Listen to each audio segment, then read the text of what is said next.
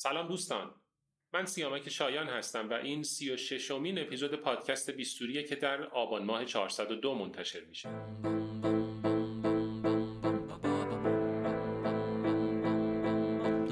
توی پوست تو میرم ببینم. چجوری؟ پای حرفاتم می‌خوام بشینم. چجوری؟ با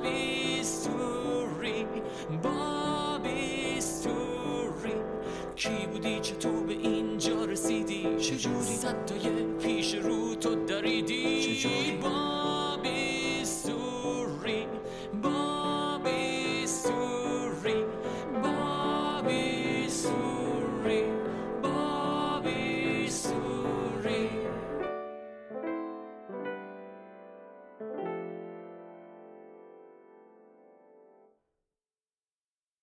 در پادکست بیستوری ما به سراغ اون دسته از اعضای جامعه پزشکی میریم که زندگی متفاوت و شاید الهام بخشی دارن و سعی می‌کنیم در قالب یک گفتگوی صمیمانه جنبه های مختلف زندگی اونها رو بررسی کنیم. مهمان اپیزود سیوم ما کیوان ریایی عزیزه یک دندون پزشک جوان و یک بسکتبالیست استقستار و کاردرست که الان در ابتدای مسیر زندگی حرفه‌ای خودش هست و بعد از مدتها فرصت شد که ما قرار بذاریم و کیوان بتونه حاضر بشه در استودیو و ما بتونیم این گفتگو رو ضبط بکنیم و یه گپ و گفتی با همدیگه داشته باشیم. امیدوارم شما هم از شنیدن این گفتگو و از آشنایی با کیوان عزیز لذت ببرید و این گفتگو براتون جذاب باشه.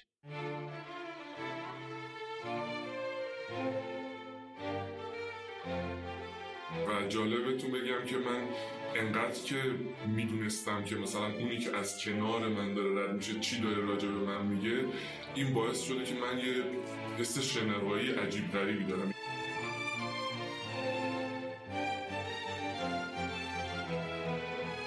پشت هر ماشین نمی‌تونم بشینم لباس پیدا کردن خیلی برام سخته یعنی یه جاهای خاصی باید برم. یه سری از اون چیزهایی که دوست دارم و هیچ وقت نمی‌تونم پیدا کنم.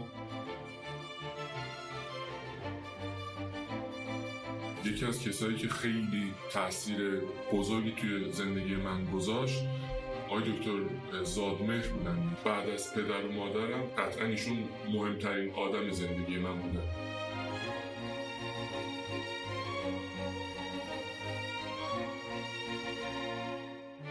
بسکتبال یه ورزشیه که هر آدمی با هر تیپ شخصیتی که وارد این ورزش میشه در واقع همه اون شخصیتی که داره اون خود واقعیش رو اونجا بروز میده. ببینید بسکتبال یه ورزشی که شما باید یاد بگیرید بجنگید جنگنده باشید دعوا کنید. ولی خب کسی که از قشر مرفه جامعه وارد این داستان میشه این وجه شخصیتی درونش انقدر بالا نیستش.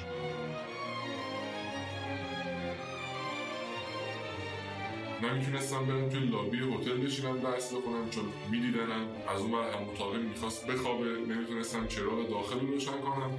یه راه به ذهنم فقط می‌رسید. برم توی حموم چراغ رو روشن کنم روی توالت فرنگی بشینم و درس بخونم. الان که دیگه تقریبا در مورد سی سالگی میشم تازه می‌خوام در practice دندون پزشکی رو پررنگتر بکنم توی زندگی.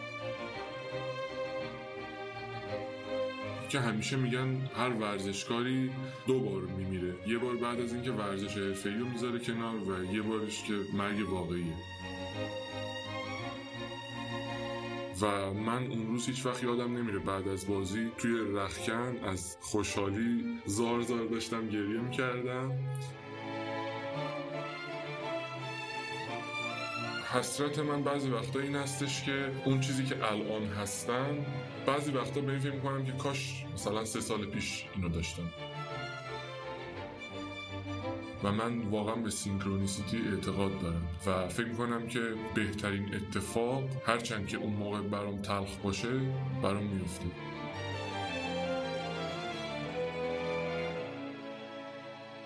کیوان سلام. خیلی خوش اومدی به بیستوری خیلی ممنونم. به قول شما بعد از مدت ها این فرصت بالاخره به وجود اومد که بیام و در خدمت شما باشم و خیلی خوشحالم از این فضا و وایب مثبتی که اینجا می‌بینم. امیدوارم که صحبت خوبی با هم داشته باشیم که حالا به درد کسایی که این پادکست رو گوش می‌کنن بخون مرسی.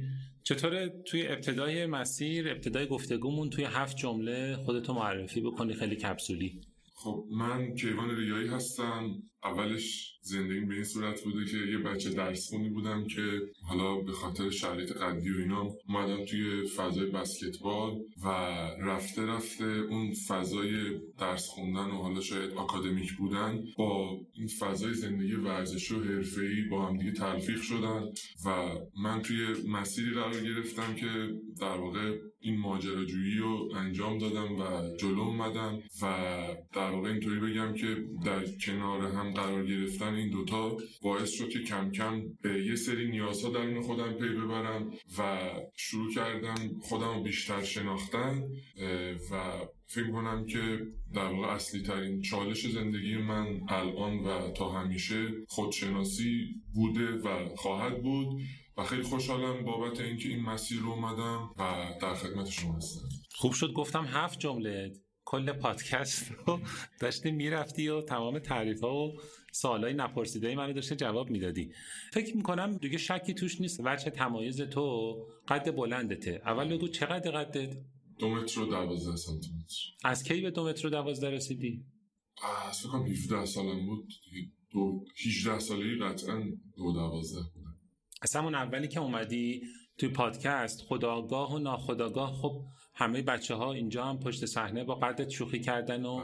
حالا اگرچه نخواستیم اصلا نیت مسخره کردن نبود ولی خب شوخی بود دیگه بله. فکر می‌کنم تو از همون کوچکی با همین مسئله درگیر بودی دیگه درسته بله قطعا از کوچکی با این مسئله درگیر بودم اولش شاید یکم حتی حس خوبی نداشتم چون که شاید تمسخری که از طرف یه سری اتفاق میافتاد. اون موقعی که مثلا دوازده سالم سیزده سالم بود اون موقع یه حس منفی شاید ازش می‌گرفتم. و جالبتون بگم که من انقدر که می‌دونستم که مثلا اونی که از کنار من داره رد میشه چی داره راجع به من میگه این باعث شده که من یه حس شنوایی عجیب غریبی دارم. یعنی اونی که از بغل من داره رد میشه کوچکترین صحبت و حرکتی راجع به قد من می‌کرد از اون موقع متوجه می‌شدم. سنسورها حساس بود. خیلی حساس بود.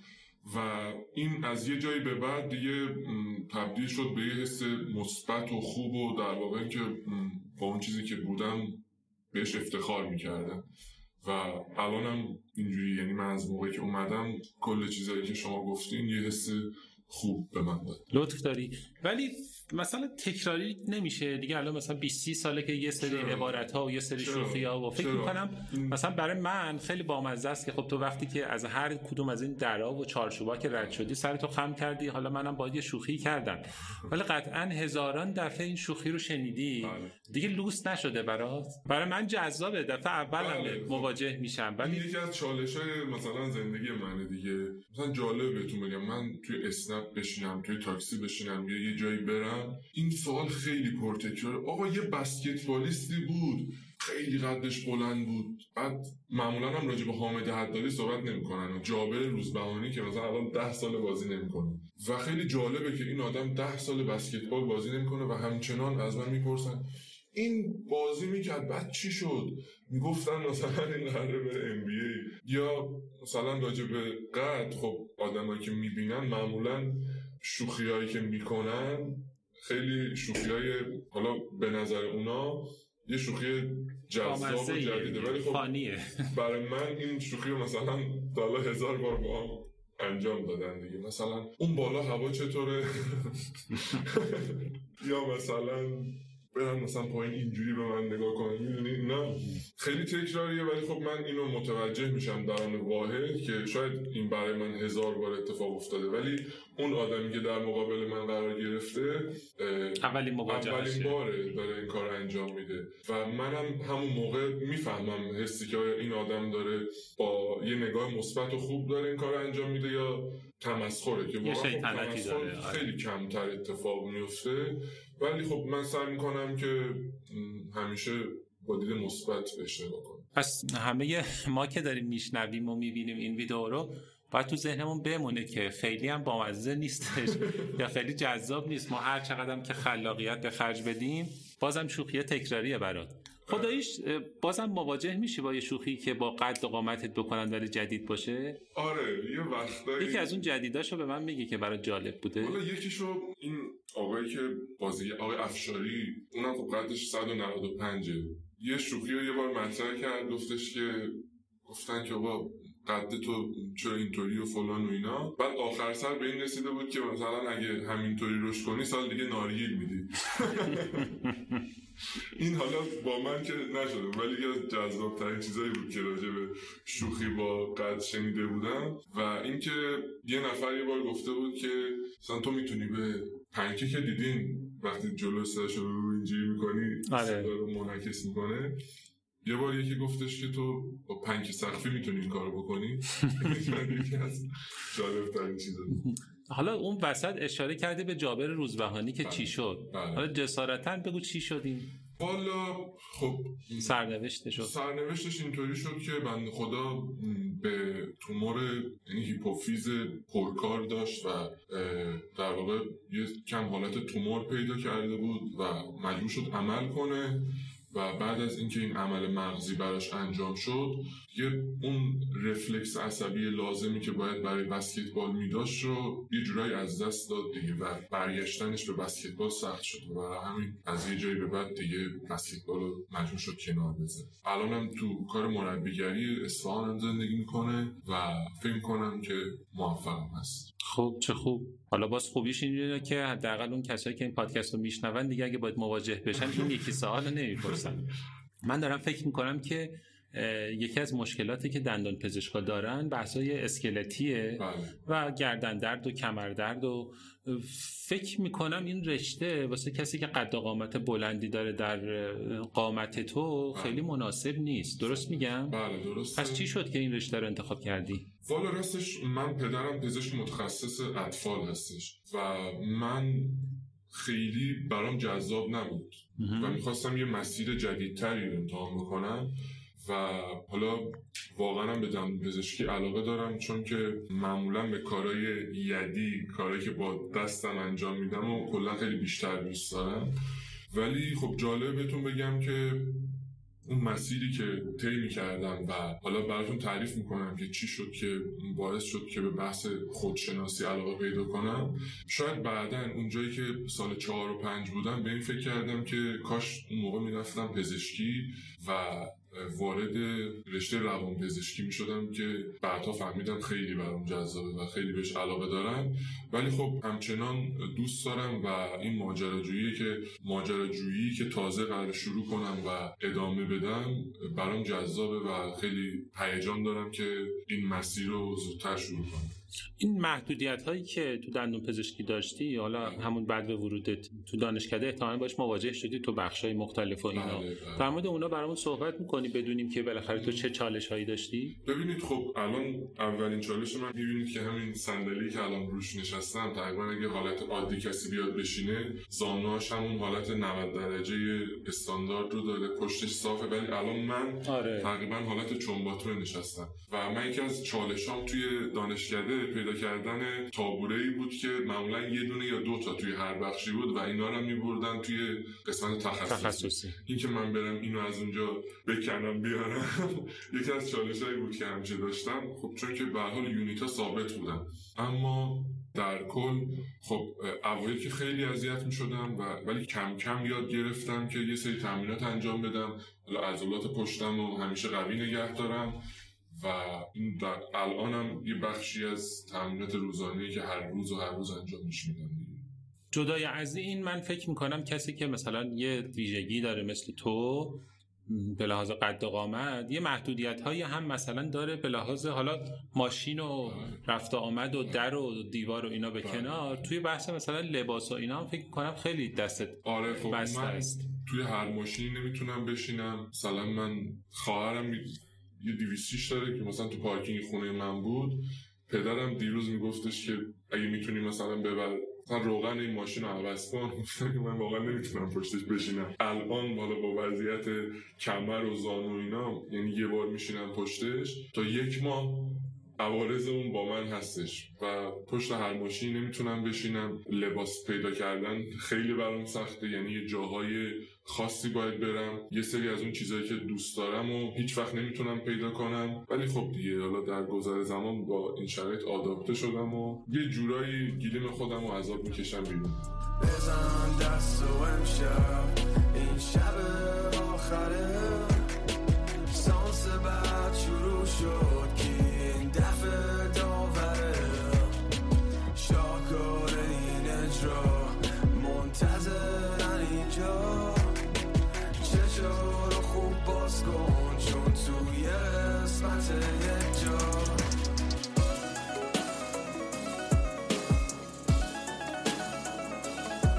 در مورد بسکتبال صحبت بکنیم. از کی به سمت این ورزش اومدی یا قدم گذاشتی تو این هیته؟ والا من جالبتون بگم که زمانی که مدرسه ابتدایی بودم فوتبالیست بودم و خیلی هم بازیم خوب بود و خیلی هم علاقه داشتم. همه بازیکنها رو میشناختم. حالا جلوتر اشاره می‌کنم که یکی از کسایی که خیلی تاثیر بزرگی توی زندگی من گذاشت آقای دکتر زادمهر بودن دیگه که خب فوتبالیست هستن.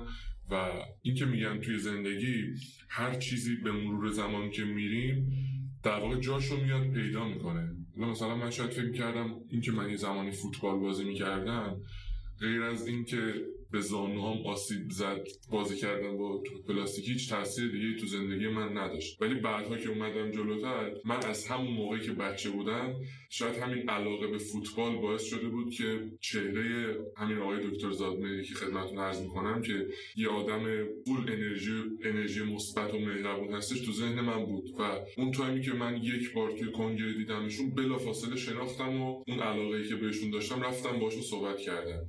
و این آشنایی در واقع شروع کلی از اتفاقات مثبت توی زندگی من بود و واقعا بعد از پدر و مادرم قطعا و خانواده خودم قطعا ایشون مهمترین آدم زندگی من بودن. چه جالب. بله. و پس پرسپولیسی بودی؟ نه پرسپولیسی نبودم. آها ولی, ولی... دکتر زادمهر رو از سر اتفاق میشناخت بله میشناخت بچه که بودم استقلالی بودم.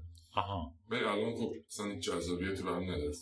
و اینطوری شد که من وقتی مدرسه وارد مدرسه راهنمایی شدم معلم ورزشمون منو به زور بردش اولش سمت بسکتبال. و جملهش هم واقعا این بودش که آقای یوسفی هیچ فراموششون نمی‌کنم. گفتن آقا تو اگه مارادونا هم باشی من اجازه نمیدم تو فوتبال بازی کنی. باید بری سمت بسکتبال. یعنی اصرار داشت و اینطوری بود که اوایل خب فرار می‌کردم و در می‌رفتم فوتبال بازی می‌کردم ولی به مرور علاقه پیدا کردم و در واقع اون کرمه دیگه افتاد تو. از اونجا دیگه تقریبا از دوم سوم راهنمایی دیگه خودم شروع کردم به تمرین کردن و بازی کردن کیوان جذابیت بسکتبال برای چیه؟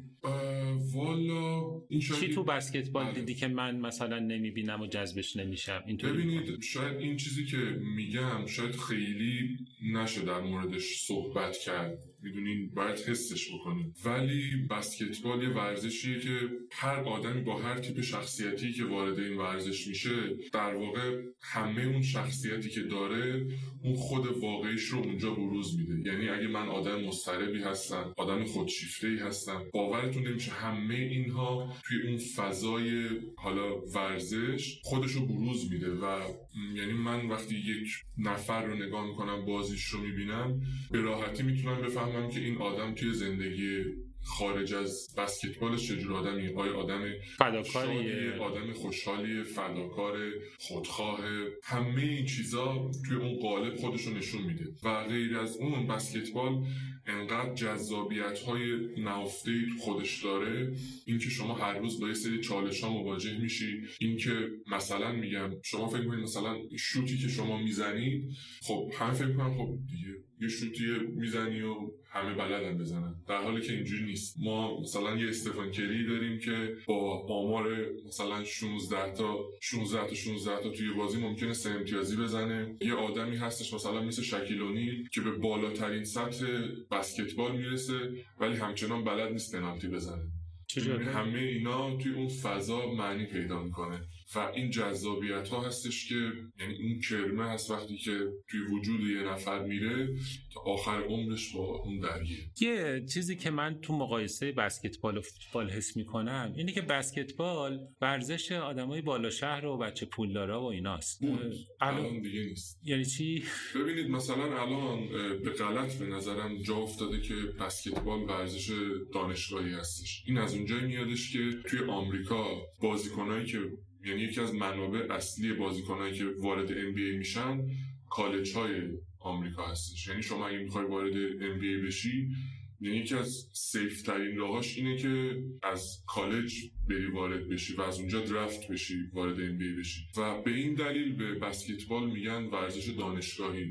ولی این دانشگاهی بودن فقط توی امریکا هستش. ولی الان حالا شما مثلا توی همین فضای ورزش خودمون اگر که ببینید کمتر آدمایی هستن که تحصیلات دانشگاهی داشته باشن. و طبیعی هم هستش چون که واقعا بسکتبال یه کار تمام وقت هستش. و اون آدمی که میاد وارد این فضا میشه حالا خودم اگه فاکتور بگیرم تایم اضافی برای کار دیگه ای نداره. ولی کمتر دیدم من مثلا جنوب شهر حلقه بسکتبالی باشه و مثلا برن سمت بسکتبال. در صورتی که خب این پاره آجر و زمین خاکی و بالاخره بله. مثلا بچه ها دنبال توپ دویدن اونجا بیشتر دیده میشه. شاید هم به خاطر اینه که خب در کل فوتبال یه ورزش محبوب تره خیلی فراگیرتره. بله بله. حالا فوتبال مثلا تو کشور ما به دلیل حالا مناسبات سیاسی بسکتبال از یه جهاتی سر میشه که خیلی هم روش تبلیغ نشه و خیلی هم روش جدی؟ مانور داده نشه. به دلیل اینکه حالا خب خواستگاه این رشته برمیگرده به کشور امریکا یه سری سیاست هایی هم شاید وجود داره که چه جالب. خیلی مسئولین میگی دل... بهش میگی دلشون خیلی با بسکتبال نیست. بله. و دلیلش هم همینی هستش که خدمتون عرض کردم. خب به نظرم پراکندگیش بین حالا فقرا و ثروتمندان و اینا به نظرم یکیه مخصوصا به این دلیل بچه های بچه که پایین ترن بیشتر رشد می‌کنن چون که مثلا بچه مثل من که وقتی وارد اون فضا میشیم ببینید بسکتبال یه ورزشی که شما باید یاد بگیری بجنگی جنگنده باشی دعوا کنی. ولی خب کسی که معمولا از قشر مرفه جامعه وارد این داستان میشه معمولا این وجه شخصیتی درونش انقدر بالا نیستش. و من خودم هم از این قاعده مستثنا نبودم و شاید یکی از چالش هایی که توی بسکتبال داشتم این بودش که آقا مهربون بودن انسان بودن مال فضای بیرون ورزش. شما وقتی میای وارد بسکتبال میشی اونجا یه جنگه.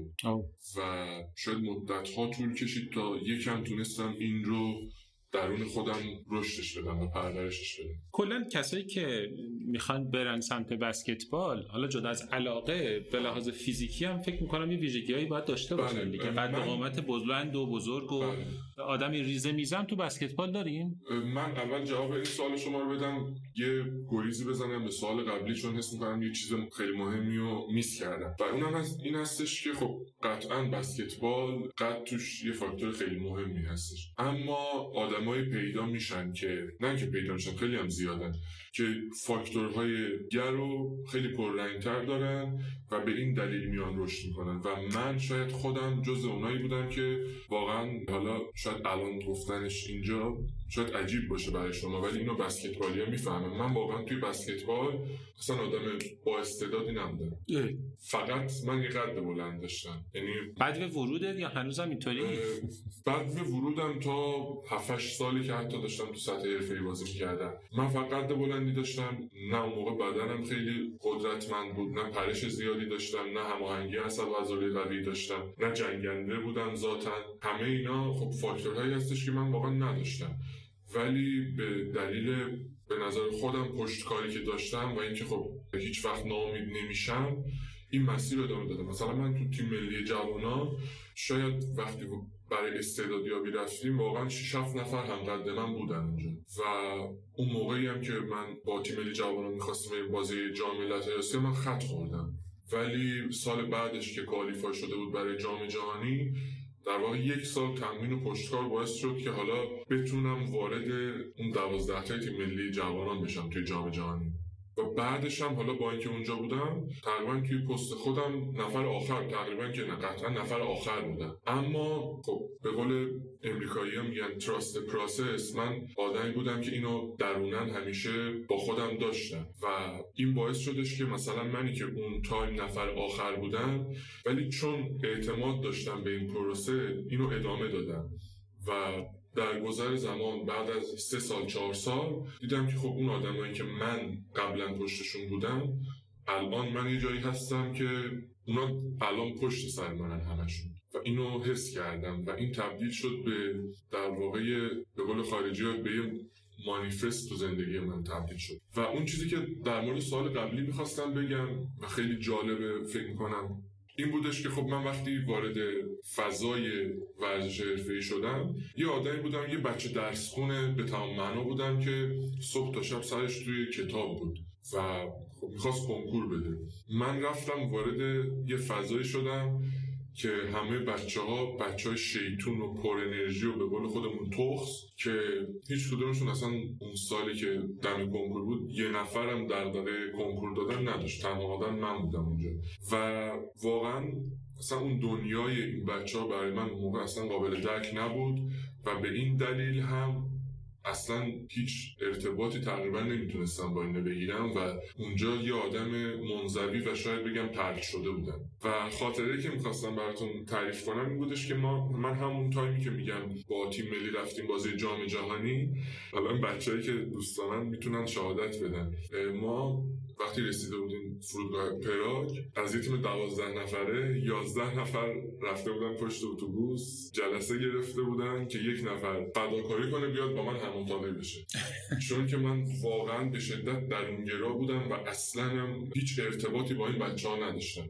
و اون آدمی که اومد با من همون شد به این خاطر اومد که من موقع لپتاپ داشتم. ولی خب همین داستان ها باعث شد که در واقع من برم توی خودم و به این فکر کنم که خب سعی کنم از دید این بچه ها دنیا رو ببینم و دنیاشون رو کم کم بتونم درک کنم و ببینم که چه چیزهایی درون خودم کم دارم. و اینکه چه چیزهایی درون خودم کم دارم منو از اون سن وارد حالا مسائل خودشناسی کرد. و باعث شد که کم کم درون خودم این رو واکاوی کنم و همیشه اینطوری بودم که سعی می‌کردم به جلو نگاه بکنم و حالا این تجربه که الان دارم راجبش صحبت می‌کنم الان دارم با خنده بیانش می‌کنم. ولی واقعا اون موقع حس ترک شدگی و یه حس کاملا تلخی بود برم ولی این باعث شد که یعنی نامیدم نکرد. از اون ور باعث شد که بیشتر سعی کنم شخصیت خودم رو رشد بدم. سعی کنم از زاویه دید این بچه ها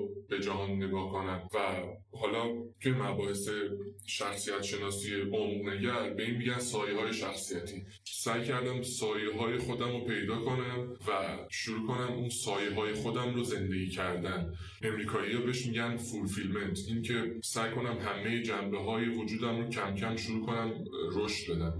و خب این اوایلش هم خیلی سخت بود و خیلی هم زمان بره چون شما در واقع یه سری چیزایی در خودتون دارین که فلج بودن. شما اصلا ازشون استفاده نمی‌کردید حالا مثل گلی که کم کم شروع کنید بهش حالا آب بدین آروم آروم جوونه بزنه. رشد کنه و این رشد کردنه شاید سالها طول می‌کشه. ولی وقتی که شروع کرد به جوانه زدن و نتایجش رو توی زندگیم دیدم به این فکر کردم که خب من اگر که توی این فضا قرار نمی گرفتم هیچ وقت نمی‌تونستم به اون چیزهایی که دوست داشتم برسم. چون که ببینید به حال همه ما توی زندگیمون دنبال معمولا سه تا فاکتوریم دیگه شادی و سلامتی و آرامش. و اما خب اگر که این سه تا واقعا فاکتورایی که همه دنبالشیم معمولا خیلی آدمای کمی هستن که به این سه تا دسترسی دارن. و دلیلش هم همینه که این آدما معمولا اینجوری که توی ماتریکسی گرفتار میشن و هیچ وقت نمی‌تونن خارج از اون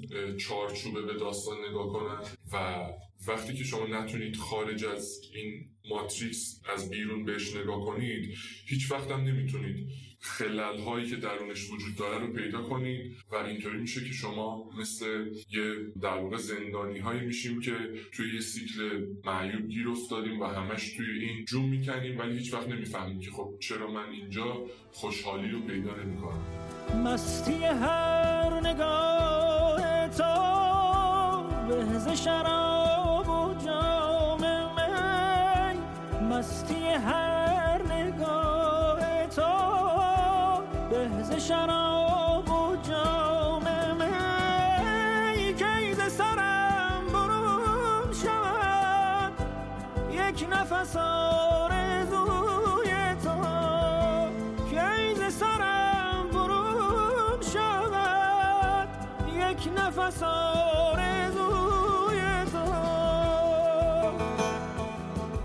پس اگه من درست فهمیده باشم قضیه این بود که تو انقدر شیفته بسکتبال بودی بله. که حاضر شدی این فضای غیر دوستانه و غیر صمیمانه رو تحمل بکنی و با آدمهایی که دغدغه‌شون دغدغه تو نبود و شاید اصلا فرهنگ چون فرهنگ تو نبود کنار بیای خودتو تحمیل بکنی به اونها و به ورزش که کنار بسکتبال باشی. دقیقا. ببینید خب مهمترین چیزی که باعث شد اینو ادامه بدم همون کرمی بود که راجبش صحبت کردم و به نظرم که هر کاری اگر که قرار کسی موفق باشه خیلی مهمه یه کرم لازمه. اون کرم توش باشه و بدون اون کرم کارا پیش نمیره. و ولی خب این که به مرور توی اون فضا وقتی قرار می‌گرفتم دیدم که آقا این نگاه خوشی که من به زندگی دارم به درد نمی‌خوره فقط صرفا یه چیزی که من عادت کردم بهش. یه شبی قرار بود که ما تیم جوانان بودیم. صبح صبح ساعت پنج قرار بود تیم ملی بزرگسالان از سفر برسه و اینطوری بود که ما رو میبر... ما رو میبردن به استقبال اونا که مثلا به اونجا گل گل بدیم دستش بعد اون شب بچه ها هیچکی نمی‌خواست بخوابه. همشون یعنی گفتن آقا مثلا تا صبح با هم میگیم و میخندیم که یه صبح مثلا ساعت دو نیم قراره بریم فرودگاه ما من تو این فکر بودم که آقا من اگه الان نخوابم فردا نمی‌تونم درس بخونم. برای همین تو فکر بودم که بخوابم. بعد اینا کرمشون گرفته بود که منو از یه انگولک کنن نذارم من بخوابم. و حالا اون روز من یه تا اون روز مثلا من جلوی بچه ها هیچ وقت حرف بدی نزده بودم. اون روز اینا من شاکی شد. اذیت کردم. یهو من برگشتم یه فوشی به یکی از دوستان دادم که هنوزم که هنوزه خب اون موقع من لحجه ترکی هم خیلی بیشتر بیشتر بود. هنوزم که هنوزه بچه ها از اون فوشه به نیکی یاد می‌کنن. خب حیف که نمی‌تونم بپرسم چی گفتی. بذار بخوابم. بعدش یه فوشی دادم که دیگه الان اون فوش رو همه می‌دونن.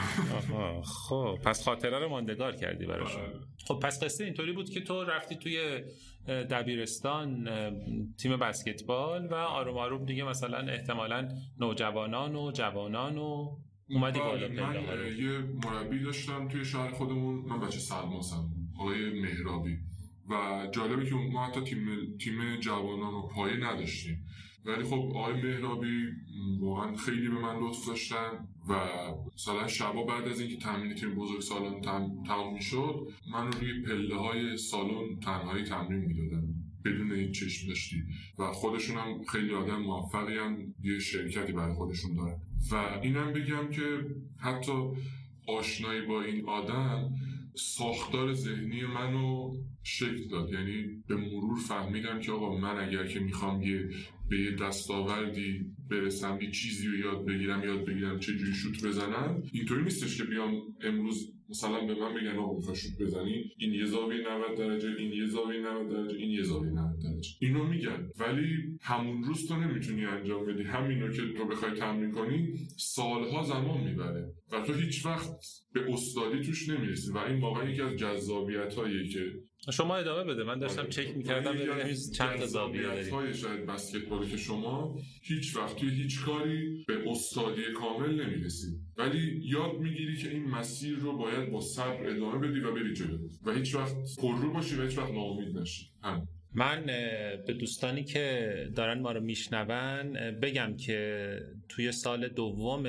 حیات بیستوری که از همین شهریور ماه 402 آغاز شده ما تصمیم گرفتیم که نسخه تصویری پادکست رو هم ضبط بکنیم و عملا videocast تهیه کنیم و توی یوتیوب به اشتراک بذاریم تا شما بتونید در عین حالی که صدای ما رو میشنوید تصویر ما رو هم ببینید. و برای همین از تمام شمایی که توی این یک سال همراهی کردید کردید و تقریبا باورت میشه ده هزار نفر توی Castbox و Apple Podcast و سایت الان همراه ما هستن. مخاطب داشتیم مخاطب جذب کردیم. اونم برای یه پادکستی که انقدر زمینه موضوعیش محدوده. بله. ضمن اینکه حالا از همه تشکر می‌کنم از همه هم دعوت می‌کنم که اگر امکانش رو داشتید و اگر حوصلش رو داشتید بیایید و در یوتیوب همراه ما باشید و نسخه تصویری پادکست رو هم ببینید. خب خدمت درس بکنم که حالا اشاره کردی به اینکه مثلا خودتو داشتی تحمیل می‌کردی به فضای بسکتبال به اون اتمسفری که خیلی شاید جنسش با جنس تو یکسان نبود. از اون طرف دیگه دغدغه درست هم داشتی. دغدغت این بود که شب زود بخوابی که صبح بتونی درس بخونی و منیج کردن اینا چطوری بود؟ یعنی سخت نبود؟ یه جایی نرسید که تو مثلا به این شرایط برسی که یا باید این ور باشی یا باید اون ور باشی؟ ببین اول اینو بگم که من از همون سالهای اولی که این کار رو شروع کرده بودم همیشه این کلیشه ای که می‌گفتن با یه دست نمیشه دوتا هندونه برداشت و اینا همیشه تو گوشم بود و همیشه معلم با همه کسایی که اکثرا میشناختن به من می‌گفتن خب. این کاری که من می‌خواستم انجام بدم اینطوری نبود که تا حالا همه انجام داده باشن یه دستورالعملی داشته باشه که اینطوری برو که بتونی انجامش نه و من اینطوری بود که میگم من ترم پنج و شیش که بودم اون موقع که تازه بخشامون شروع شده بود. من می‌خواستم بسکتبال رو کنار بذارم. واقعا و تنها دلیلی که شاید باعث شد که این کار نکنم این بود که دقیقا همون تایم اتفاقی آقای دکتر زادمهر رو دیدم توی کنگره. ببخشید ببخشید. اول بگو اون موقع به لحاظ موقعیت بسکتبال کجا بودی؟ تیم نوجوانان بودی؟ جوانان من- بودی؟ نمی‌دونم. خیلی سال. بزرگسال بودی؟ از تیم ملی جوانان اومده بودم تیم توی بزرگسالان آها. و اصلا وضعیت جالبی نداشتم. چون بالاخره همه بزرگتر و قویتر و با بله. مهارت بیشترن. دقیقاً. دوره گذار بودی در اصل. گذار بود. اینجا بگم که کتاب ست گادین حتما بخونید. ست گادین به این میگه شیب به dip D I P توی هر کاری که هستیم ما الک میشیم. و اون الک شدنه توی همین شیبی که دارم میگم اتفاق میفته.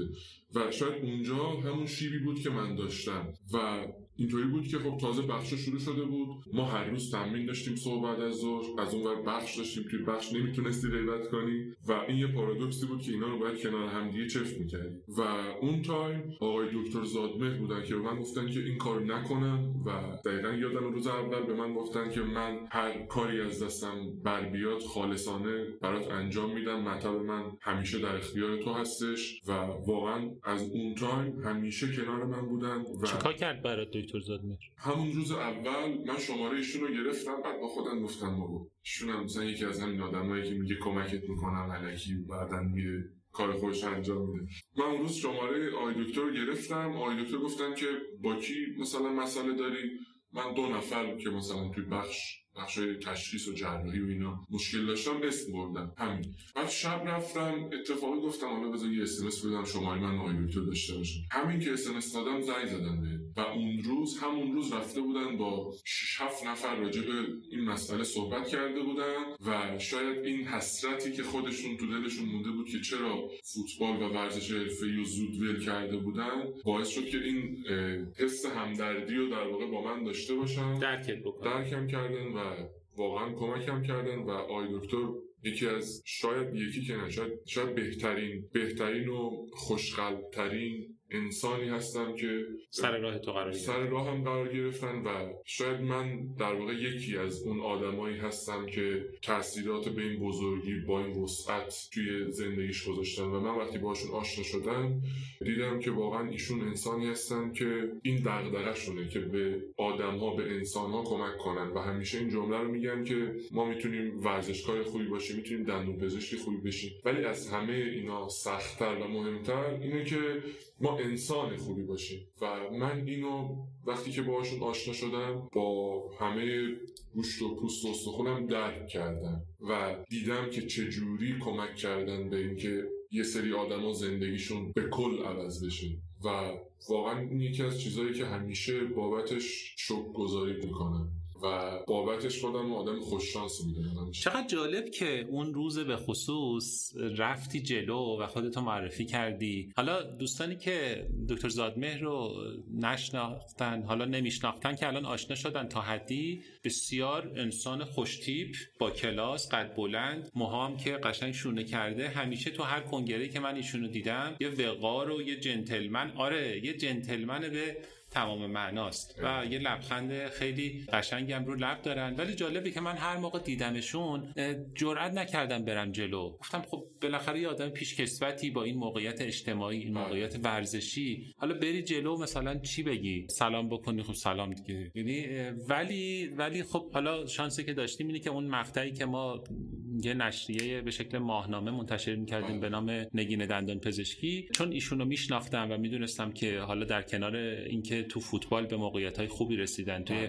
دندون پزشکی هم پیشرفت کردن یه مصاحبه مفصل با ایشون انجام دادیم و ایشون هم همراهی کردن یکی از خبرنگارمون که سابقه ورزشی هم داشت رفت سراغشون مطبشون و خلاصه مصاحبه رو گرفتن و چقدر جذاب بود مصاحبه حالا از شما دعوت می‌کنم که این مصاحبه رو هم برید بخونید و برای اون دوستانی که تو یوتیوب هم همراه ما هستن لینکش رو واسهتون می‌ذاریم که بتونید راحت کلیک بکنید خب پس این کمک دکتر زادمهر باعث شد که یه مقداری اون سختگیری ها و اون بله. فشاری که توی دانشکده روت بود کم بشه و این انعطاف و قائل بشن که تو هم بتونی بله. ورزش بکنی بله. و هم بخشا رو بگذرونی ولی بازم برام توضیح بده چه جوری شد حالا تهش چون بالاخره صبح بعد از ظهر باید خب. ورزش می بودی از اون طرف صبح بعد از ظهر باید بخش می بودی اولا که یه اتفاقی افتاد و من یه ترم حالا به دلیل یه سری کارهایی که رئیس آموزش وقت با من انجام می‌داد و در واقع اذیتم می‌کرد یه ترم مرخصی گرفتم. و اون یه ترم مرخصی گرفتنه انقدر ذهن من آزاد کرد و ذهنم باز بود که من همون سال شدم پدیده لیگ ایران. چه جالب. و اینکه پدیده لیگ ایران شدم از همون سال اومدم. چه سالی بود؟ سال 96 یا 97 بود فکر کنم. و من اون سال شدم پدیده لیگ ایران و وارد تیم ملی بزرگسالان شدم. و اینکه وارد تیم ملی بزرگسالان شدم و اون شیبی که بهتون می‌گفتم و رد کردم باعث شد که خب حالا یکم باشگاه ها با هم راه میومدن چون به حال اونا هم به من نیاز داشتن. و من مدل زندگی کردنم اینطوری بود که صبح ساعت 6 می‌رفتم سر تمرین بدنسازی تیم. حالا جدا از بچه می‌رفتم تنهایی باشگاه تمرین می‌کردم که بتونم مثلا ساعت 8 همونجا دوش بگیرم لباس بپوشم برم دانشکده. و مثلا می‌رسیدم از ساعت 9 تا حالا بودن یک دو بخش بودم. بعدش همونجا سر کوچه دانشکده غذایی میخوردم و مستقیم می‌رفتم استادیوم آزادی و توی نمازخونه اونجا یه چرتی می‌زدم که حداقل خب بدنم که از صبح بیدار شدم و دویدم اینور اونور یکم ریلکس شدم و بلافاصله تامین بعد از ظهرم که حالا معمولا ساعت پنج بود شروع میشه و این روال زندگی من بود به مدت تقریبا سه چهار سال. شانس تو هم مثلا دانشکده این طرفه ورزشگاه این طرفه یعنی تیول ارز می‌کردی هر آره، روز؟ ارز می‌کردم. آره و خانواده هم سلماس بودن همچنان. الان هم اونجا؟ بله. آها خب. زندگی می‌کردم. و باز اینم خیلی سخت بود. باز یکی باشه که یه مقدار support ت کنه تو کارهای خونه و بالاخره غذایی و support این شکلی. حالا غیر از این داستان خانواده من واقعا واقعا باید بگم که آدمایی به supportive بودن خانواده خودم تقریبا که نه قطعا ندیدم. خب اینو حتما داشتم همیشه کنار خودم و حالا درسته که ازم دور بودن ولی من همیشه حمایتاشون رو داشتم. حمایت های معنوی و مادی به کنار. یه خاطره تعریف کنم ازتون. خاطره بگو. بله. ما بازی داشتیم با تیم دانشگاه آزاد و اون سال مهرام بودن. و اینطوری بودش که من خب همه می‌گفتن ما سه هیچ اینا رو می‌زنیم و میریم مرحله بعدی. خب پلی آف بسکتبال می‌دونیم که سه پنج و من پس فرداش امتحان perio سه داشتم. perio دو یا سه داشتم سختترین امتحانم. و اینطوری بودش که می‌گفتم خب ما امروز میریم بازی رو می‌بریم بعدش وقت دارم مثلا میرم فردا میشینم می‌خونم و صبحش میرم امتحان. به پنج نمی‌رسه دیگه تو ستا ما اینا رو آره. زدیم و... ب... یعنی ما دو جلو بودیم بازی سوم تموم می‌کردیم. آقا ما رفتیم بازی باختیم.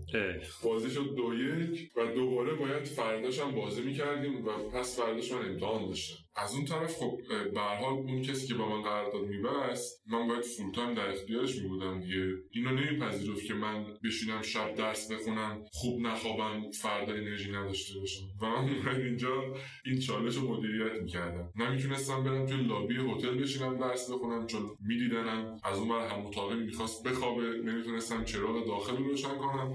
یه راه به ذهنم فقط می‌رسید. وقتی تو که همون برم توی همون چراغ رو روشن کنم روی توالت فرنگی بشینم. و درس بخونم و من این کارو می‌کردم و میشستم مثلا شب امتحان تا ساعت سه و نیم چهار درس بخونم حالا شب امتحان که دو سه شب فاصله داشت ولی بعد از اون دیگه وقتی نداشتم. همش درگیر بازی تمرین بودم. و من این کارو کردم و آقای دکتر اعتمادی و آقای دکتر مقدس می‌تونن شهادت بدن که من صبح که رفته بودم سر امتحان اینا می‌دونستم من بازی داشتم. و براشون جالب بود که ببینم من خوندم که اومدم سر امتحان یا مثلا اومدم تقلب کنم.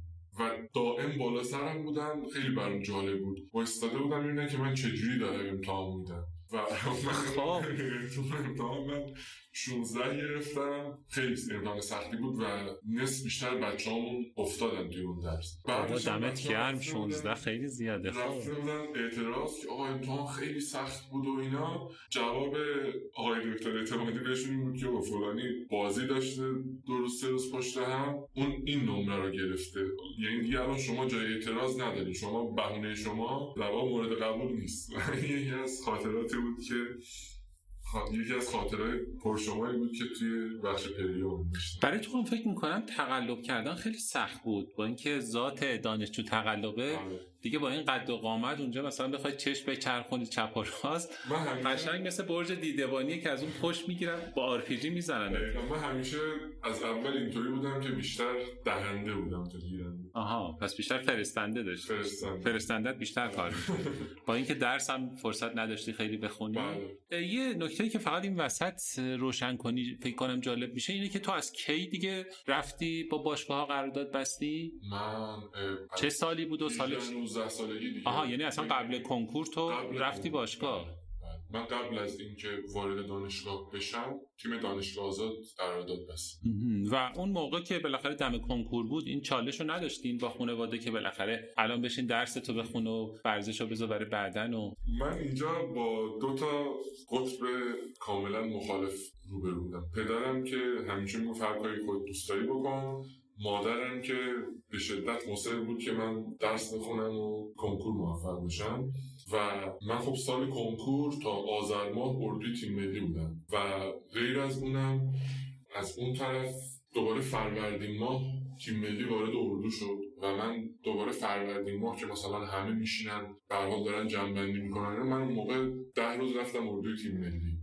اما خب اون تایم آقای مشون رئیس وقت فدراسیون بودن که خدا حفظشون کنه. واقعا به نظرم خیلی انسان بزرگی بودن. ایشون شرایط منو درک می‌کردن و من اینطوری بودم که بچه‌هایی که داشتن اعزام می‌شدن به مسابقات برای جام جهانی که عرض کردم من انتخاب شدم من دو روز بعد از بچه ها رفتم. یعنی من امتحان کنکورم دادم فرداش رفتم اروپایی اردوی اروپایی که قرار بریم قبل از مسابقات. و ایشون اونجا کمکم کردم و من یکی از سخت ترین چالش هایی که باش مواجه بودم این بود که مثلا من طبقه پایین خونمون درس میخوندم باید می‌رفتم از طبقه بالا لباسامو بر میداشتم و می‌رفتم سمت سالن. و این یکی از سخت ترین چالش هایی بود که توی این فاصله که میام ساکمو بگیرم برم سمت سالن مادرم همیشه ازم می‌پرسید این هفته چند جلسه قراره بری سر تمرین؟ امشب برید تمرین که برمیگردی همیشه این سوال ازم می‌پرسید نشد بگه اصلا برو همون جای تمرینت بخواب دیگه خونه نیا. نه هیچ وقت خدا به اون نقطه نرسید. ولی میگم هنوز که هنوزه این یکی از سخت ترین چالش هایی که من برم این ساکم و بردارم از خونه بیام زیر. نگاه سنگین مامان مثلا. رد چی و آره. این نگاه کمر شکم آره.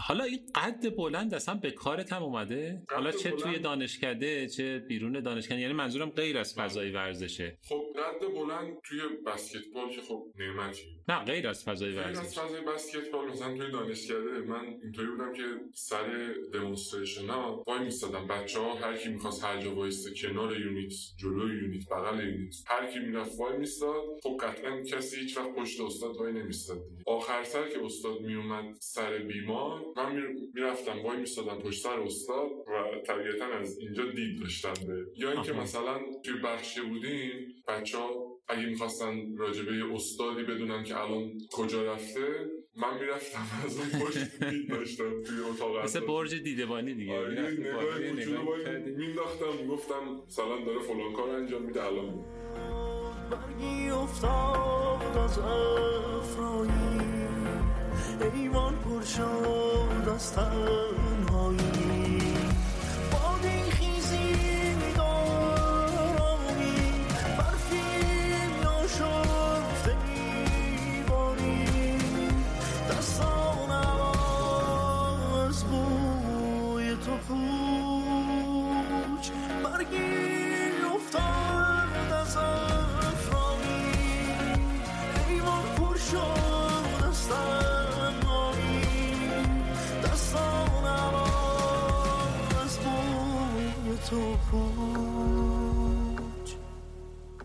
حالا دیگه گفتی با دکتر زادمهرم که اون ارتباط رو گرفتین. بعد از اون ماجراها و توصیه همچنان ارتباطی داشتی با دکتر زادمهر. حالا در مورد مثلا منش زندگی یا منش کردن مثلا ورزش و درس و اینا مثلا راهنمایی می‌گرفتی اون ازش شروع آشنایی که عرض کردم خدمتتون من با دکتر زادمهر داشتم فقط در مورد فضای دندون پزشکی نبود. عرض کردم چون آقای دکتر وقتی یه نفر رو می‌بینن واقعا همیشه این چالش هست براشون که من می‌تونم چه کمکی می‌تونم من به این آدم بکنم. خب؟ و من وقتی رفتم مطب آقای دکتر زادمر در واقع این یه شروع آشنایی شد که در واقع ایشون دوتا بچه هاشون امریکا زندگی می‌کنن. و من بعد از اون داستان تقریبا که نه مثل پسر تحقیقاً پسر آقای دکتر بودن و ایشون حتی شاید راجع به یه سری مسائلی که پدر خودم نمی‌تونست راحت باشون در مورد من صحبت کنه حتی در مورد اونا با من صحبت می‌کرد و چقدر کمکم کردن که به حال یه سری مسائلی هستن که توی جامعهمون که چالش های آدم هستن که توی فضای آکادمیک دارن زندگی می‌کنن. شاید همون مشکلی که من داشتم خیلی هم داشتن. اینکه چجوری بتونن با آدما راحت ارتباط برقرار کنن چجوری بهشون حس ناامنی ندن. و آقای دکتر هم خودشون سعی می‌کردن به من کمک کنن و یه جاهایی هم می‌گفتن که ببین این آدم مثلا توی این زمینه آدم قوی هستش. منو به اون آدم کانکت می‌کردن. گفتن مثلا بیا به کیوان کمک کن. ذهنیتش رو در این مورد شکل بده. گفتی که از 17 18 سالگی قرارداد بستی با تیمای باشگاهی و به شکل حرفه‌ای بسکتبال شروع کردی. قراردادا در چه حد و حدودی بود؟ آه، یعنی آیا اینطوری که تو فوتبال و فضای فوتبال هم هست اونجا شرایط اینطوریه؟ در اون حد و حدود نیست اصلا. اما شاید مثلا حدودش یه طوریه که اون دندون پزشکی که تازه می‌خواد بیاد شروع کنه به کار کردن از اون درآمد بیشتری داره یه بسکتبالیست. آره و این که مثلا الان توی فوتبال قراردادهای مثلا بالا اکثرا قراردادهای بالا 20 میلیارد و اینا هستش 20 میلیارد آره 10 شوخی میلیارد که؟ معمولا مثلا بازیکن ذخیره 10 میلیارد الان می‌گیره تو فوتبال جدی خب. من فکر کردم هنوز در حد دو سه میلیارده نه این بسکتباله که الان در حد. این دو سه میلیاردی که الان شما فرمودین در واقع تقریبا سطحیه که بسکتبالیستا دارن توش پول می‌گیرن. یعنی مثلا تو حالا با توجه به موقعیت تو حالا که یک دستت اه، بسکتبال بود و یه دستت هم هندونه دندون پزشکی. اگر یه همچین قرارداد و یه شرایط مالی این شکلی به پیشنهاد می‌شد حاضر بودی که مثلا دندون پزشکی رو متوقفش کنی بری سمت بسکتبال؟ والا من نه به خاطر مسئله مالی ولی عملا من تو این سالا این کارو کردم دیگه. یعنی فقط درس خوندم من کار نکردم هیچ وقت. کار عملی بود فرصت به خاطر علاقه که به بسکتبال داشتم تقریبا فول تایمم گذاشتم براش دیگه. تازه الان که مثلا تقریبا 29 سالمه من 23 فروردین تولدم بود دیگه. 23 مرداد یه هفته پیش تقریبا. و الان که دیگه تقریبا دارم وارد سی سالگی میشم تازه در واقع می‌خوام در واقع practice دندون پزشکی رو پررنگتر بکنم توی زندگی. عمر ورزش بسکتبال به شکل حرفه‌ای چقدره؟ بستگی به بازیکنش داره که چقدر سلامت زندگی می‌کنه. از اونجایی که من خیلی سلامت زندگی کردم حالا معمولا تا سی و چهار پنج سالگی حتی یه سری تا چهل سالگی هم ادامه میدم. ولی من قطعا تا اونجاها نمیرم. چون اگر که بخوام این کارو بکنم در واقع باید دندون پزشکی رو فدا... فدای این داستان بکنم. و من الان به یه جایگاهی رسیدم که فکر می‌کنم که الان اگر که تقریبا شروع کنم بسکتبال رو کم کم توی زندگیم کم رنگتر بکنم توی حالا کار دندون پزشکی و کار دیگه که تو ذهنم هست خیلی کار بهتر و بزرگتری بدم. اثرگذارتر می‌تونی بله. باشی ضمن اینکه با توجه به اینکه عمر حرفه‌ای ورزش هم محدوده فکر بله. می‌کنم آدم باید یه فکری هم برای قطعاً. ادامه زندگی بکنه دیگه یعنی بله. حرفه دومی داشته باشی حالا قطعاً. یا آدم باید بره سمت مربیگری و یه مقداری مثلا ترانسفر بازیکن و اینا یا اینکه دیگه بیاد سر بله.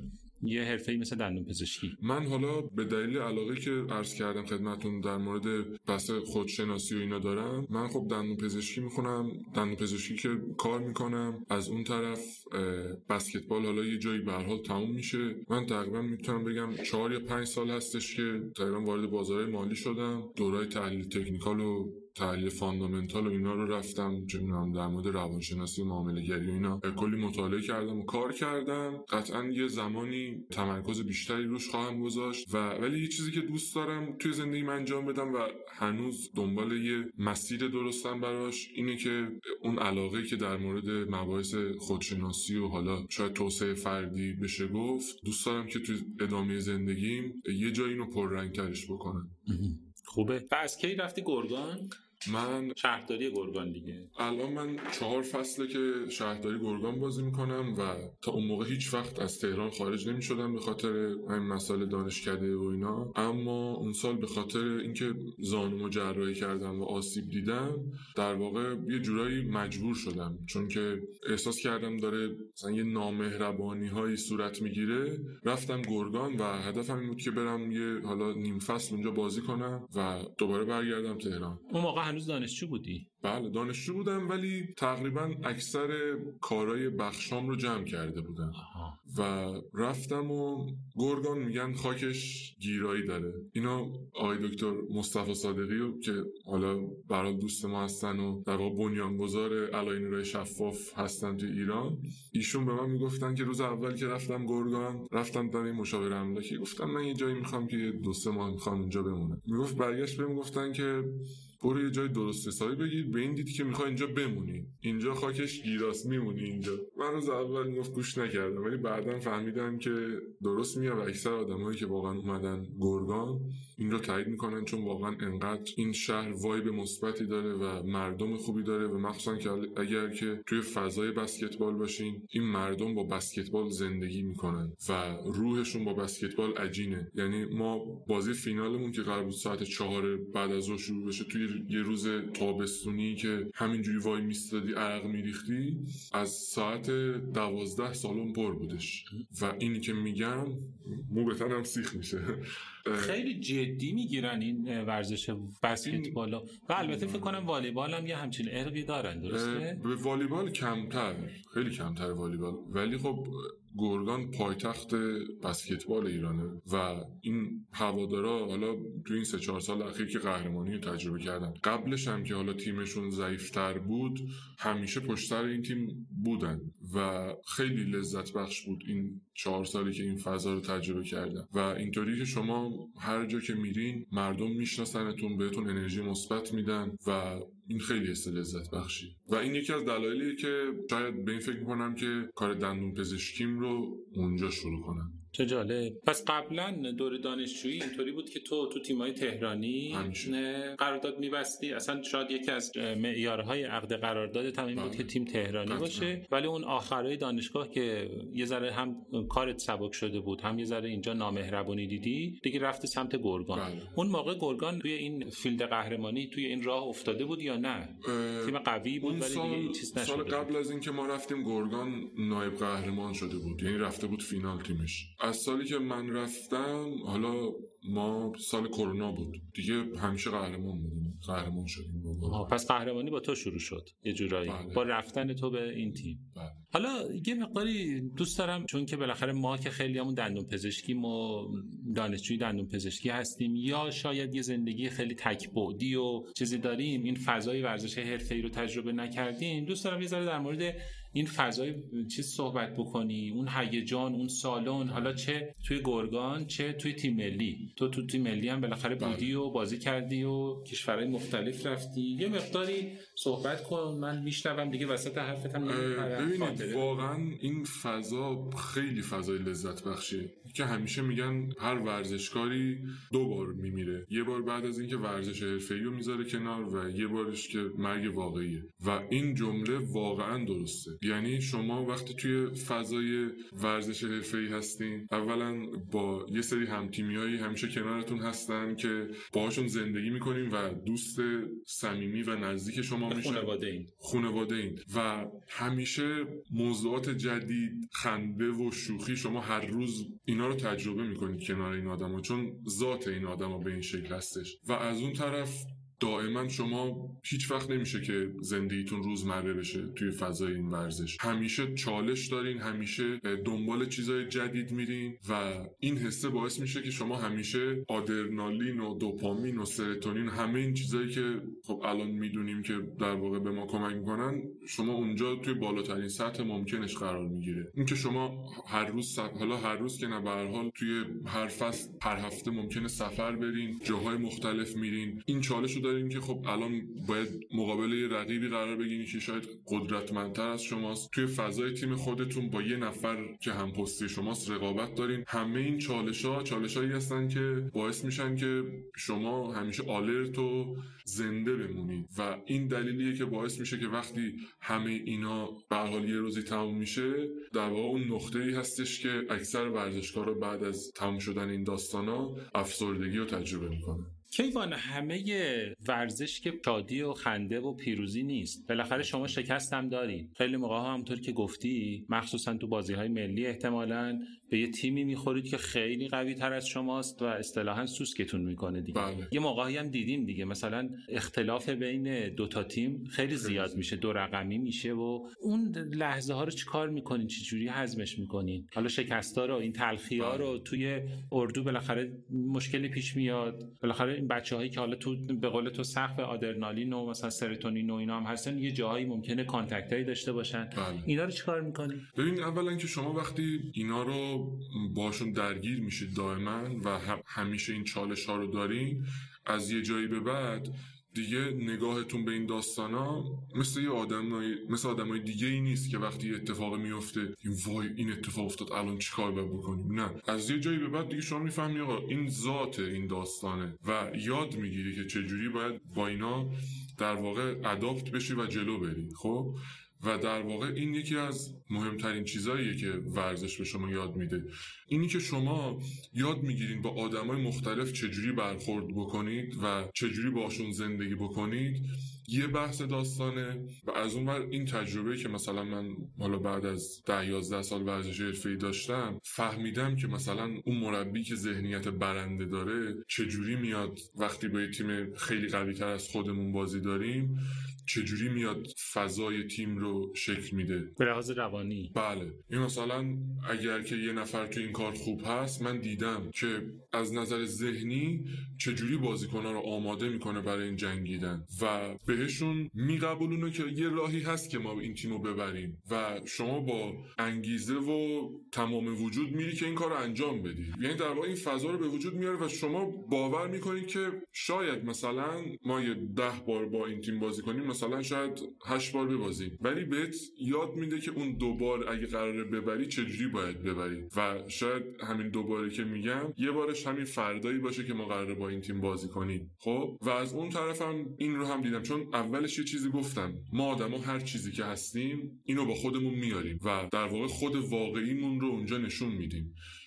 و از اون طرف دیدم آدمی که به ذات بازنده هستش چجوری وقتی که همه ابزار رو داره برای شکست دادن حریفش با حرفاش میاد تیمش رو خل اصلاح می‌کنه. یعنی ببینید ما دو تا نگرش داریم دیگه. اینکه یه مربی میاد صحبت می‌کنه خودش می‌دونه با یه تیم خیلی قوی تر از تیم خودش قرار بازی کنه ولی میاد رو نقاط قوت تیمش تمرکز می‌کنه. از اون طرف هم یه مربی داریم که مثلا میاد قبل بازی میگه آقا مثلا اونا تیمشون خیلی خوبه تیم ما بد نیست. خب شما وقتی این جمله رو میگید ناخداگاه اگر هم که کوچکترین انگیزه ای تو تیمتون وجود داشت که این بازی رو ببرید اونو میارید به پایین ترین سطح ممکن چون اینو میپذیرید. آره پذیرش واقعیت در زندگی شاید کار درستی باشه ولی ما قرار اینجا بریم بجنگیم و ابزار و سلاح ما برای جنگیدن با اینا اینه که ما ته دلمون یه امیده. امیدی یه باوری داشته باشیم که ما می... یه راهی داریم که این تیمو ببریم و با اون زندگی کنیم.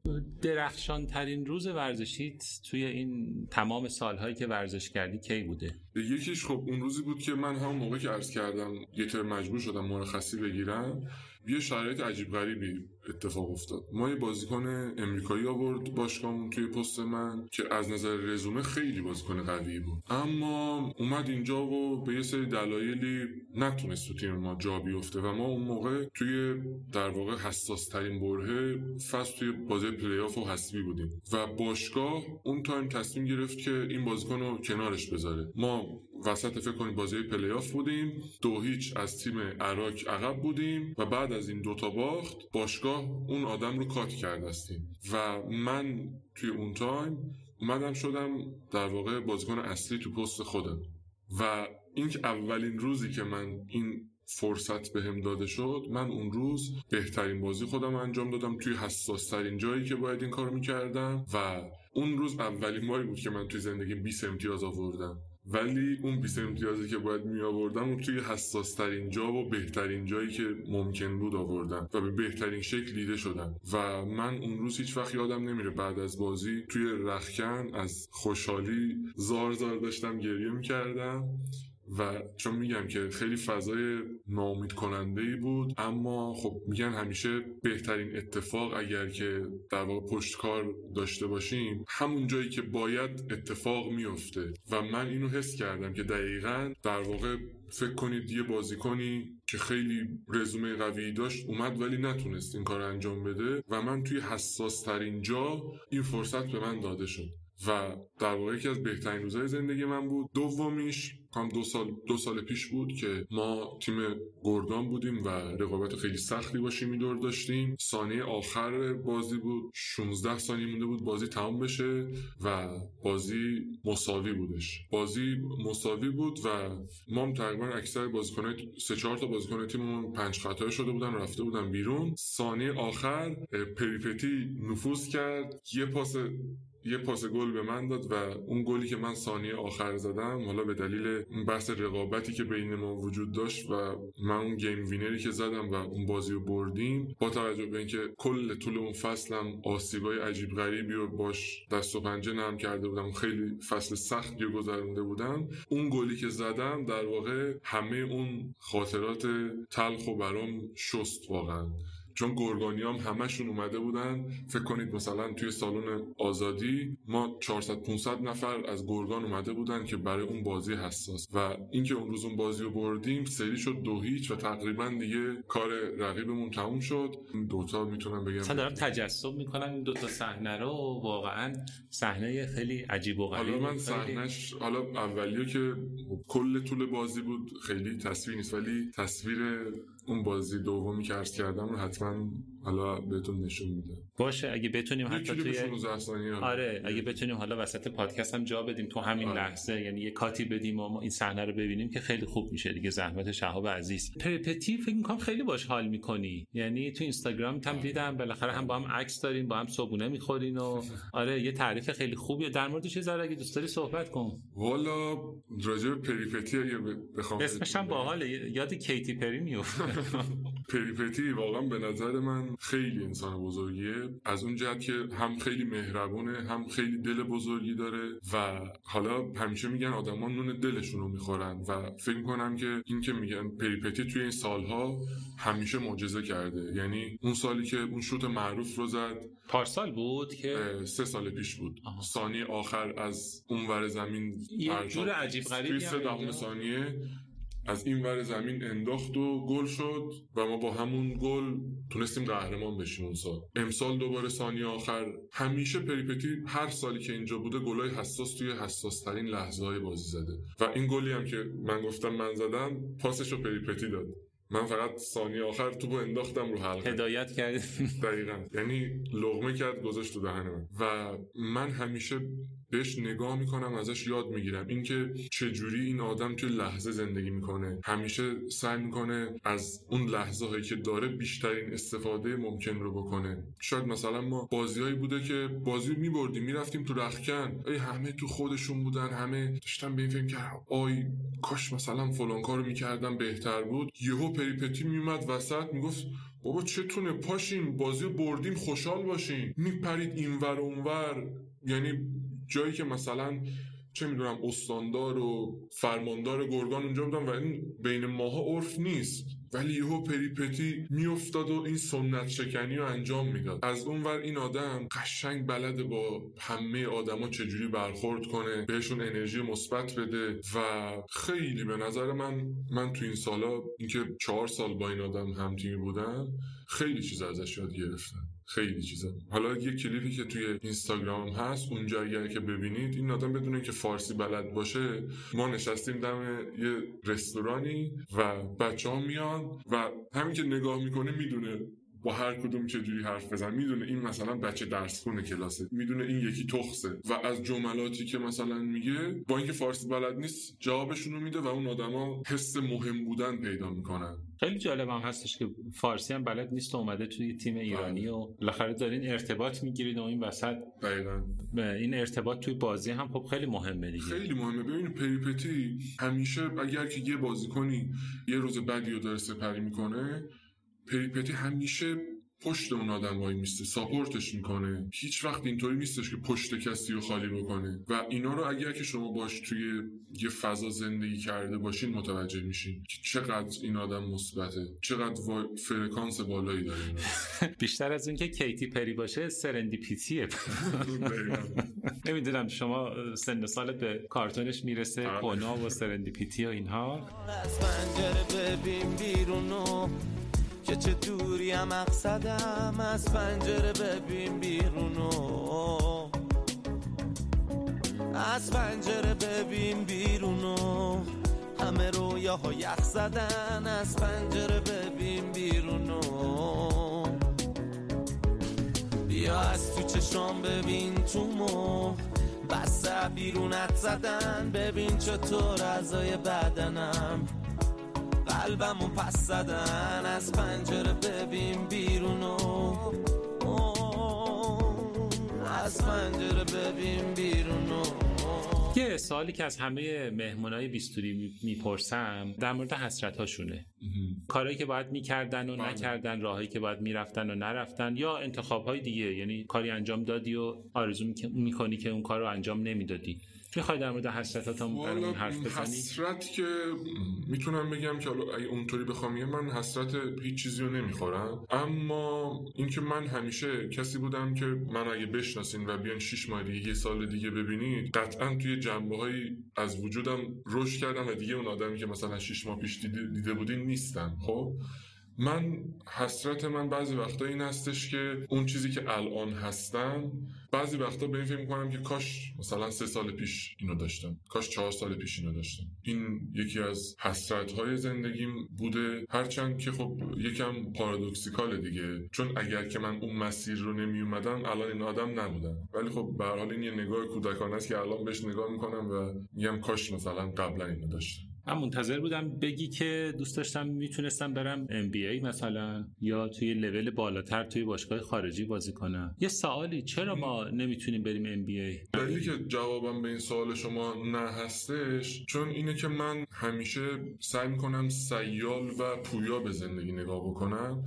اگر که یه اتفاقی میفته که امروز بابتش خیلی ناراحتم شاید یک یا دو روز بابتش ناراحتی بکشم. ولی بعدا میام عقب و از بالا بهش نگاه می‌کنم و به این فکر می‌کنم که اگر که من امروز این چالش در روبروی من قرار گرفته یه چیزی می‌خواد به من بده که تا الان نداشتمش چون یه سختترین شاید یکی از همین چیزایی بود که همین دو... یه هفته پیش تموم شد برام دیگه. خب من وقتی رفتم وارد فضای آموزشی سربازی شدم خیلی برام سخت. این که مثلا من یه آدمی هم که همیشه دنبال رشد و پیشرفتم یهو رفتم وارد فضایی شدم که هیچ کار مفیدی برای انجام دادن نداشتم و با شاید یه سری دوستایی رفتم توی اون فضا که کلا دنیاشون با من فرق داشت. خب اما این ناراحتی و ناراحتی که میگم واقعا بغض مثلا سه دو سه روز اول بغض اینجا چسبیده بود. خب اما اومدم از بیرون نگاه کردم بهش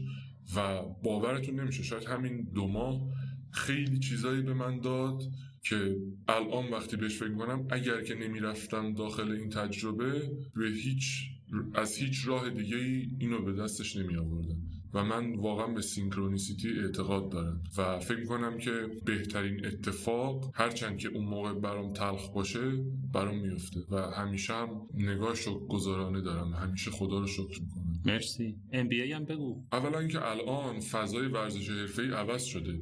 الان اگر که مثلا تو ایران به بازیکن 22 ساله 23 ساله میگن بازیکن جوان توی فضای اون طرف اینو به بازیکن 15 ساله میگن.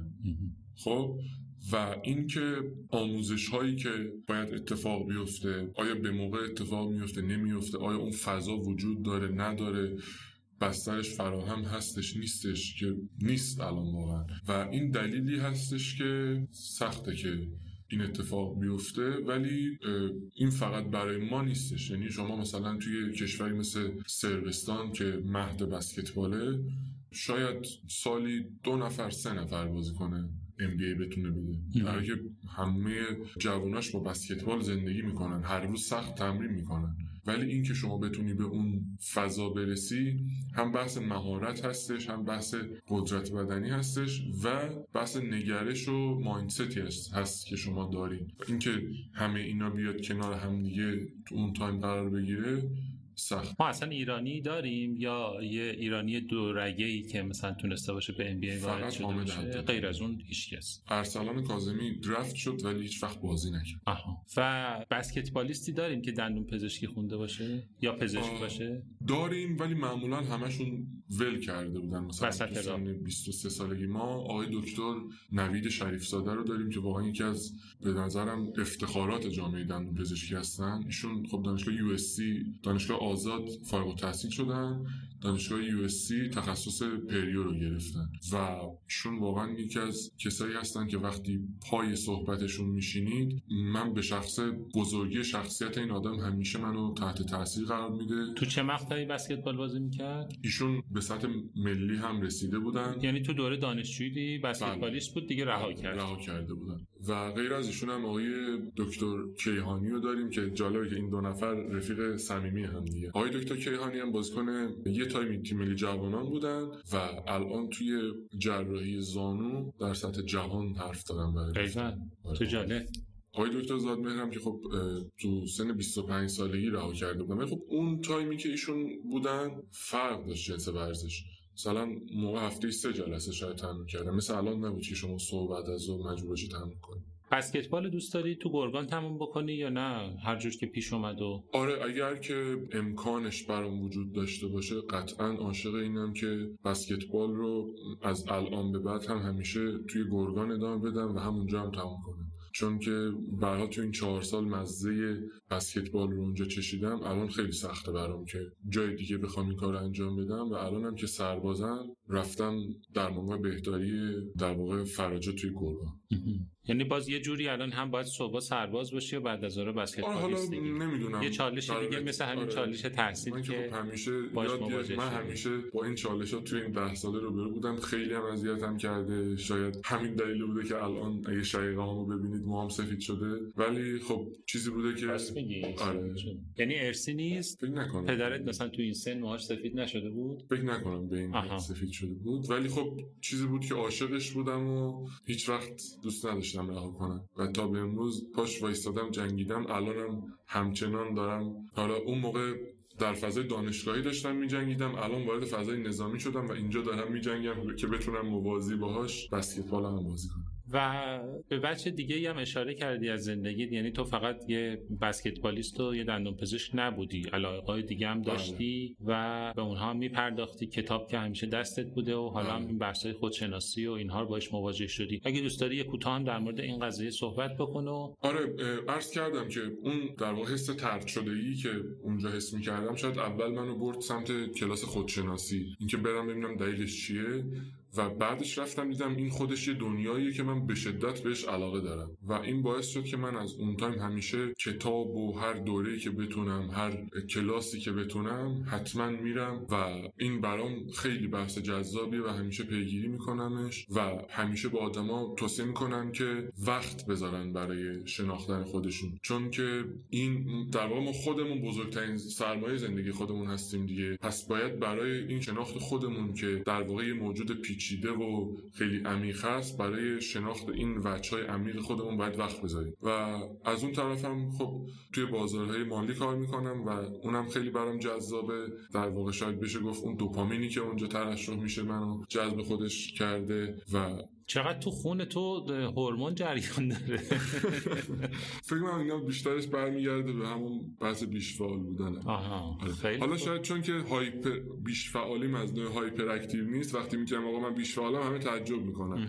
ولی خب این در واقع از نوع درونگرای بیش فعالی که مغزم هیچ وقت وای نمیسته و همیشه دوست داره جلو بره خب حالا دیگه داریم به پایان گفتگو می‌رسیم. دوست دارم که صحبت پایانی رو برامون داشته باشی. اگه حرفی هستش که دوست داری بزنی یا بله. چیزی هستش که من نپرسیدم در موردش صحبت کنیم والا من تجربه که خودم داشتم دوست دارم به دوستای دندون پزشکم بگم که یکم پا فراتر از اون دنیای در واقع practice دندون پزشکی بذارن و توصیم بهشون این هستش که ورزش کنن سعی کنن با دوستای مختلفی ارتباط داشته باشن. در واقع منظورم اینه که از اون روزمرگی و استرس هایی که دندون پزشکی داره خودشون رو بکشن از این مرداب بیرون و بیان ببینن که آقا زندگی یه وجه های دیگه ای هم داره و چقدر اینا جذابن و چقدر رنگ و رو میدن به زندگی. این توصیه هستش که به دوستان دارم و اگر که کسایی مثل من تازه توی اول راهی هست راه در واقع دندون پزشکی هستن حس می‌کنم که در واقع فضای بسکتبال اینو به من یاد داده که اگر که می‌خوام توی یه پروسه رشد کنم این پروسه چه مراحلی داره؟ و فکر می‌کنم الان اینه که قراره بیاد حالا توی بحث دندون پزشکی به من کمک بکنه. توصیم بهشون این هستش که اولا که هر روز ورزش کنن چون که این فضایی که استراب و افسردگی که ما توی جامعهمون داریم تجربه می‌کنیم یکی از بهترین راه فراراش ورزش کردنه. اینو هر روز تو زندگی خودشون داشته باشن و غیر از اونم توصیه که دارم اینه که اگر که توی زندگیتون الان توی جایی هستین که توی اون شیب سختی که باید شیب؟ آره دیگه این شیبه. ببینید اگه قرار ما به یه جایی برسیم و نه یاد اون ویدیو افتادم آره. که گفتم شیبه آره جای مثلا جزو سرآمدهای اون کاری کاری باشیم که توش هستیم خب اگر که راحت بود که همه می اومدن بهش می‌رسیدن. ولی این شیبه هستش که آدمو رو علک می‌کنه و این شیبه هستش که در واقع امتحان می‌کنه که کیا می‌تونن بیان اینجا وایستن. صحبتم باشون اینه که حالا این در واقع تلخی ها و سختی ها و چالش هایی که توی این شیب قرار تجربه بکنن رو نترسن ازش. باش باش روبرو بشن و در واقع این ترسی که اینجا باش روبرو میشن فضای بسکتبال به من یاد داده که این ترسه مثل ترس ترس از انکبوته مثل باور به طالبینی. یعنی کاملا یه چیز ساخته ذهنه که هر چقدر تو وقتی میری تو بطنش و باش روبرو میشی می‌بینی که کلا یه چیز علکی بود که فقط تو توی ذهنت ساخته بودیش. و وقتی باش روبرو میشی می‌بینی که هیچی نیست. اما باید اون صبره رو داشته باشی و به این پروسه همون تراست پروسسی که گفتم داشته باشی که بیا یه جور یه زمان اینجا رو تجربه کنی. مرسی ممنونم. کیوان ریایی عزیز از اینکه وقت گذاشتی امروز اومدی و با هم گپ زدیم و من خیلی لذت بردم. امیدوارم که شنوندگانمون هم راضی باشن از شنیدن این گفتگو و از تماشای این گفتگو و تو رو به خدا میسپارم. ممنونم از اینکه حالا این فرصت رو در اختیار من قرار دادین و مرسی از این فضای مثبتی که اینجا واقعا وجود داشت و من حسش کردم. امیدوارم که در واقع بینندگان و شنوندگان این پادکست در واقع یه چیزی از این چند دقیقه که صحبت کردیم دستشون رو بگیریم. متشکرم دوستان. خیلی ممنونم از همراهی شما. چه دوستانی که در پادگیرها همچنان دارن ما رو میشنوند و چه دوستانی که با ما همراه شدند و به شکل تصویری این گفتگو دنبال کردن از همراهیتون خیلی ممنونم و امیدوارم با ارسال دیدگاهاتون و با نقدتون و با همراهیتون در فضای اینستاگرام و سایر رسانه های اجتماعی از ما حمایت کنین و به ما برای ادامه مسیر انگیزه بدید شما رو به خدا میسپارم.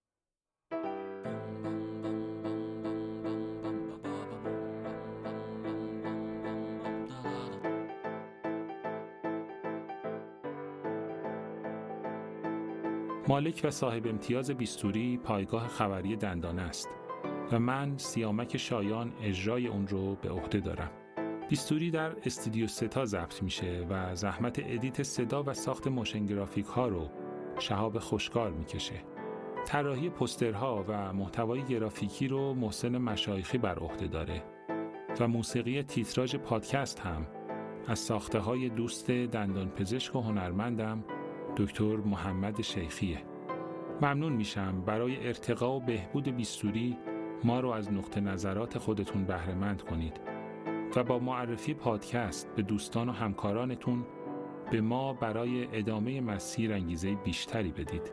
امیدوارم روزی برسه که حال دل همه ما خیلی بهتر از امروز باشه چون ما به داشتن امید محکومیم.